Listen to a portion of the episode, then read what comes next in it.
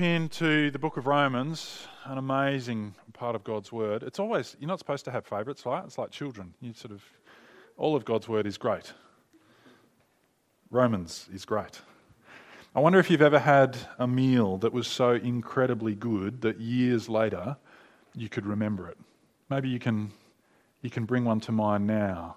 You're still flavouring, uh, savouring the flavours I can think of a, a, couple of meals that I've been fortunate enough to enjoy that, that come to mind fairly quickly. One in particular was a, a meal with my wife Peter, uh, celebrating a significant anniversary. We went to this great restaurant that wasn't kind of over the top posh, but it was renowned for having incredibly good food, which was just this kind of creative, clever journey that you were taken on from the moment that you, you came in and an entree was laid out to when you put your napkin down, satisfied after dessert. It was the kind of meal that, even as we opened the menu and started looking through, we knew that we had to take our time with it. We're going to have to savour the various flavours, to let them linger, to allow the contrast in texture and, and temperature to kind of play its part in many ways, we, we could see from the menu that we just had to take the time to allow the, the creative genius of the chef to, to delight us with all these wonderful things that they'd prepared for us to enjoy. Some food is so good, you, you just know that you're going to need to savour it slowly. And some meals are so good that you'll remember them for years to come. Well, friends, I think learning from the book of Romans is a little bit like sitting down to a meal that you know from reputation is going to be rich and complex and utterly delicious. Uh, this book that we're jumping into, it has been the book of the Bible that has been most influential in some of the most influential Christian leaders in all of history. So, for example, it's through the book of Romans that God took a ratbag womanizer called Augustine, who was just getting up to mischief as a young man, living in this little nowhere town in North Africa. It was through the book of Romans that Augustine was brought to faith in Jesus, turning his life upside down. And in the process, God gifted the church with one of the brilliant minds of all of history, with incredible insights that, that we still benefit from over 1600 years later. It was also the book of Romans that broke through the legalism and the fear and the pride of the German monk Martin Luther and showed him the goodness of God's grace in Christ and kicked off the reformation of the church throughout Europe 500 years ago. Romans has the reputation for being life changing. And it's because, I think, because the book of Romans is probably the most comprehensive articulation of the gospel that God has chosen to give us in His Word. So we are going to take it slowly. Matt mentioned we're spending six weeks in it now, but then we're going to come at it in a number of chunks over the next two years. This is a six course degustation for us. And we're only going to get through the first three courses this year. And each course we're going to take in little bite sized morsels so that we can chew over it slowly and it will be really rich and rewarding. But I think, unlike even the most memorable meals, the book of Romans contains things that they're not just magnificent to take in, but we can expect that our lives will be changed. And some of those life changing realities, they'll actually be quite confronting. To play with the metaphor, there will be bitterness at points. There'll be bitterness at points as God confronts us with ourselves we might find we have a bit of a sour taste in our mouth as we come to terms with the reality of our world. And at times, I think we'll find that the mix of flavours, they're just, they're just a little bit jarring, and we have to sit with them for a little while to come to terms with it all. But there is a sweetness in the challenge. It is worth it. Because as we will see, this is the truth that Jesus says will set us free. It's the truth about ourselves, it's the truth about our world, and ultimately about our God as Father, Son, and Spirit. And it is truth that is totally life changing. So, today, as, as Jenny said for us and read for us, we kick off by looking at the first and last paragraphs of this whole book. And you might think, well, it's kind of logical to look at the first paragraph. We're just starting. That makes sense. But we also read those final verses from the end of chapter 16 because they, they help us to see how this whole big, complex book of Romans with so many big ideas is, is kind of framed, bookended by this overarching summary, and that gives us our bearings on what lies ahead. So, on the next slide for us, um, these first and last paragraphs su- sum up for us three big questions that the rest of the book is going to unpack for us. What is the gospel?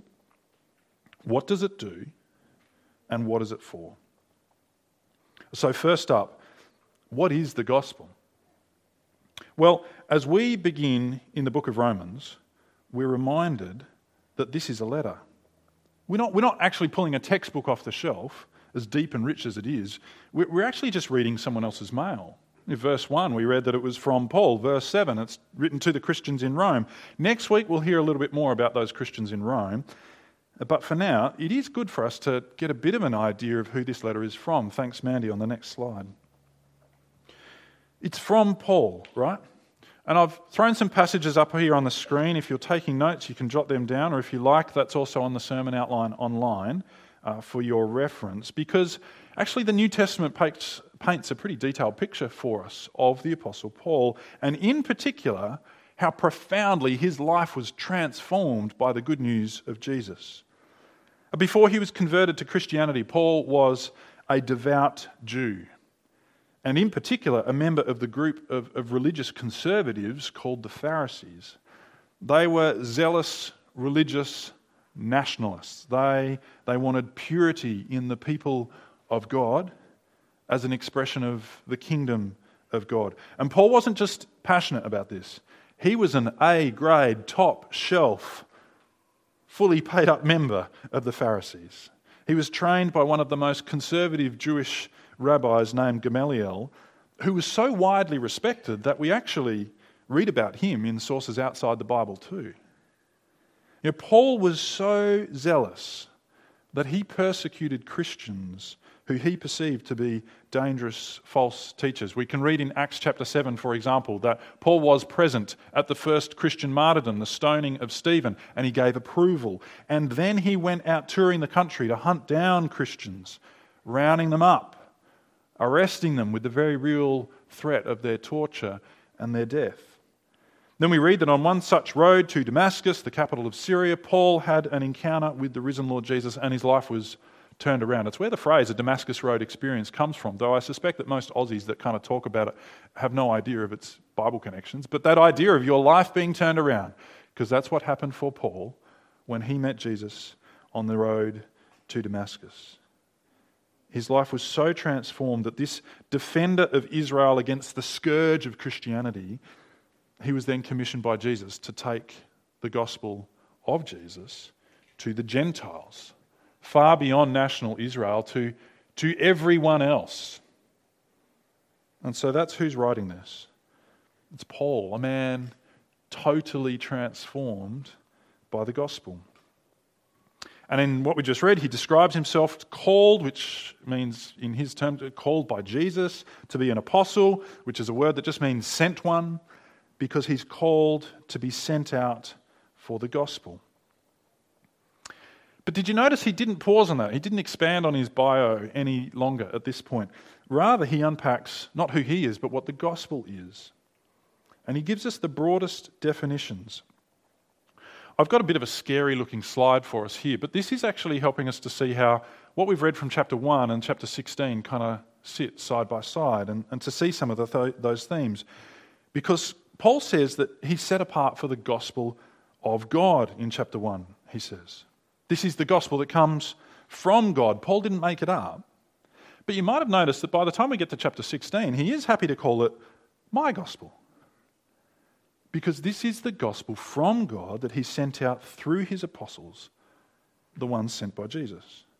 What is the gospel? The, the gospel came from God, it belongs to God, and Jesus appointed specific people to articulate it so that it could be taken to all the world. And then in verse 2, well, Paul clarifies that this gospel didn't just pop up out of nowhere. Chapter 1, verse 2, it was promised beforehand through God's prophets in the Holy Scriptures, which is to say, this is the gospel that was promised in what we know as the Old Testament. And as we read in chapter 16, another way of phrasing that is that it's the mystery once hidden. Because until Jesus came, all the pieces were there in the Old Testament, but they were hard to put together. They were hidden but now revealed, and we see the puzzle in its beautiful glory. The gospel is from God through his apostles, as promised in the Old Testament. And what is the gospel? Well, Paul sums it up most simply in the first three words of verse 3. It's regarding his son. Or as he sums up at the other end of the book, the message I proclaim about Jesus. What is the gospel? It's the message about God's Son, Jesus. And Paul gives the briefest expansion on that. In, a human sense, Jesus is the son of David, the one descended from the line of King David, we read in verse 3. This tells us a lot more than just how Jesus traced his lineage through his adopted father, Joseph. This is a reference to God's promises in the Old Testament, and in particular, the pinnacle of those promises that one day a descendant of King David would be God's forever king for all people. So, in an ordinary human way, Jesus is in the family line of David, but in a profoundly supernatural way, through his resurrection from the dead, he's shown to be the mighty Son of God with power. The gospel is from God about God's mighty Son, Jesus, the long awaited Saviour King. And the rest of Romans is really expanding on that, unpacking that for us, helping us to understand that. But this is the broadest overview of what the gospel is it is from God about God's mighty Son, Jesus, the long awaited Saviour King. And it's nothing new. It's been promised through the Old Testament and made known by his apostles. And yet, if we were looking for an even sort of tighter summary than that, what is the gospel? It's the statement that Jesus is Lord of all.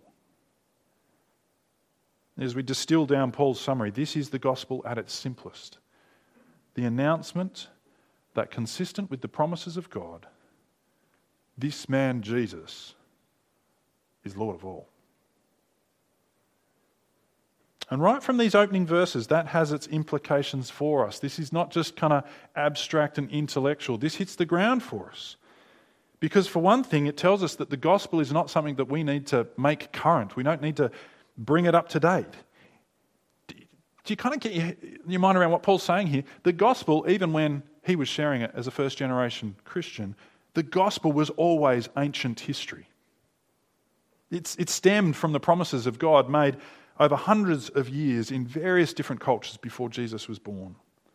The gospel has always been ancient in the best possible way of being time tested and proven.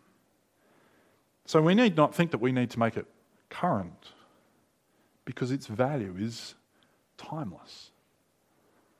But we also see here that if this is what the gospel is, then we dare not think that we can water it down either.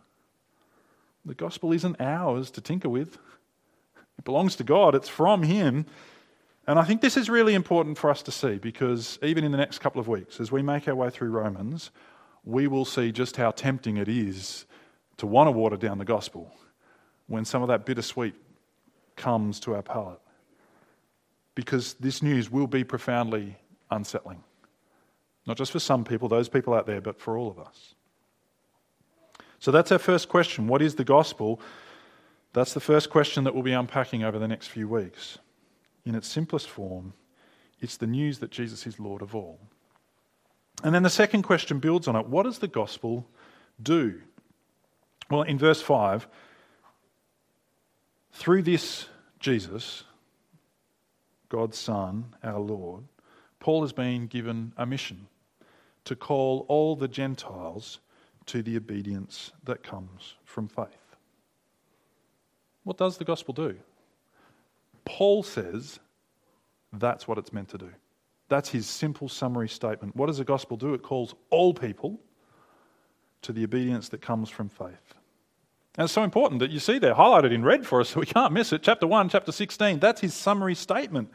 This is what the gospel does, so that all the Gentiles, every person, might come to the obedience that comes from faith. And friends, we've got to appreciate just how huge this is. Remember who Paul is? He's a Pharisee. He wants nationalistic purity in the people of God. To call all people, to open the floodgates and say, This is your God. Trust in him, obey him. Paul is one of the, the us and them guys. the in and out guys. The, the them, the, the, the, the us is the Jews, and the them is everyone else, but now he's been commissioned to send this message to everyone. And it has a really clear purpose to call all people to the obedience that comes from faith. And right at the start and the end of Romans, we get what's right at the heart of Romans. That if we want to understand what Romans is all about, three big phrases, not words. I should have thought that better. All people, that's not a word. Maybe you can put a hyphen in there. Everyone, that's a word. Obedience, because if Jesus is Lord, well, he is to be obeyed. And faith. Because the statement that Jesus is Lord that is a statement that must be believed, accepted, trusted, lent on. And this phrase is such an important summary of what the gospel does, of its, of its whole purpose, that Paul opens and closes this massive book of Romans with us. Because at, one level, the gospel, the gospel is something that needs to be obeyed, it's an announcement that calls for a response. But that first response is simply faith to accept it, to trust it. And it actually never stops being faith. So we are called to trust the gospel. But that's also another way of saying we're called to obey the gospel. Because the gospel is the news that Jesus is Lord. He is ruler. He is master. He is over you and me and everything. The gospel is the statement that He is the one that we need to submit to. And then out of that faith flows a life that is totally transformed by the gospel, a life of obedience to Jesus as the Lord of all. So the gospel calls all people to the obedience of faith. And, and Romans will help us to see what faith is. Goofy image, but hopefully it helps us to see that faith is not, I believe this statement of fact. I've read something in a book, and yes, I, I guess it sounds true. Because the, believing the gospel is a whole of life response. It's actually a willing submission. Faith, as we'll see in Romans, is saying, on the next slide, because Mandy, my phone's given us a glitch here at this point. There we go. I bring my life under this statement of reality. Not just looking at a statement of fact, assessing whether you believe it or not. But faith and the obedience that flows is the willing submission to bring your life under that reality. And then, of course, as we've just read, Paul shows us what this does for us in the way that he speaks to these Christians in Rome. If you've got the passage there in front of you, verse 6, they are called called to belong to Jesus because it's all about a life of allegiance with Jesus at the center of it all. Who are they? They are loved by God because this is not cold and transactional. This is not some contract of employment that you sign up to. It is the beautiful love of God. And they're called to be holy. There is nothing trivial in that word. We began our, our, our, time together singing of God in His holiness. And yet we are called to be holy, having a status bestowed upon us by God, who alone is holy. And verse 7 again, what does Paul say is for the Christians in Rome and for all Christians? Grace and peace. There's nothing superficial in that. A couple of churchy words that are easy to sort of spin off. But this goes to the very heart of who we are in our hopes and our anxieties. Not, not constant toil and conflict for you, but grace and peace. Now, if you feel like we're drinking from a fire hydrant, and I've just kind of opened up the first five verses, seven verses of Romans, going, that's okay. We haven't really sat down yet. We're still kind of reading the menu, right? Trying to get our heads around what all of this is going to taste like in the coming weeks so that we can chew over it slowly. But I think already we can guess at some of what it's going to mean. Because if this is what the gospel does, then we have to expect to be changed. The news that Jesus is Lord does something. For those who trust in it, it bestows on us a status that we could never attain on our own, called holy, beloved by God. And it flows out in a life of obedience to the one who loves us as his own and, and gives us grace and peace. So, the gospel, what is it? Well, it's the news about Jesus. But it's news that will always change us. It's just what it does. So, I hope you're prepared to change. But there is one more question that Paul highlights for us. And he concludes the whole book with it. What is the gospel for? And I think we might be surprised by this, but perhaps this is the truth that we really have to get our heads around. Because you might be surprised to know that the gospel is not actually for you or me. It's tremendously good news for us. But it's not for you or for me. At the end of it all, the gospel is for God's glory. Now, we might have skimmed over that in that first paragraph, uh, verse 5. Through him, Paul says, we received grace and apostleship to call all the Gentiles to the obedience that comes from faith for his name's sake. The gospel is for the sake of Jesus' name being made famous and honoured and loved. To put it another way, that the goal of the gospel is that Jesus would be glorified. That's a Bible way of saying that he would be known in all his glory and he would be honored for all his glory. And because God the Father and the Son and the Spirit, they're perfectly united, three in one, for the Son to be glorified is for God to be glorified, which is where Paul finishes the whole letter. Those three verses that we read at the end, which summed up what this whole book is about, concludes that to him, to God, to the only wise God, be glory forever through Jesus Christ. Amen. What is the gospel for? Actually, it's ultimately for God's glory. I hope that's a teaser that you're intrigued by because we're going to be unpacking that in the, in the weeks and the months to come. But from the start, it's so helpful to set our bearings with, to tell us right up front that you and I we are not the center of the gospel. We might be the center of our Facebook profiles, but we're not at the center of the gospel. The gospel is not ultimately about your peace or your fulfillment, though that is part of the rich reward for those who believe it. The gospel brings those things, but it has an even higher goal than you and me. What is the gospel for?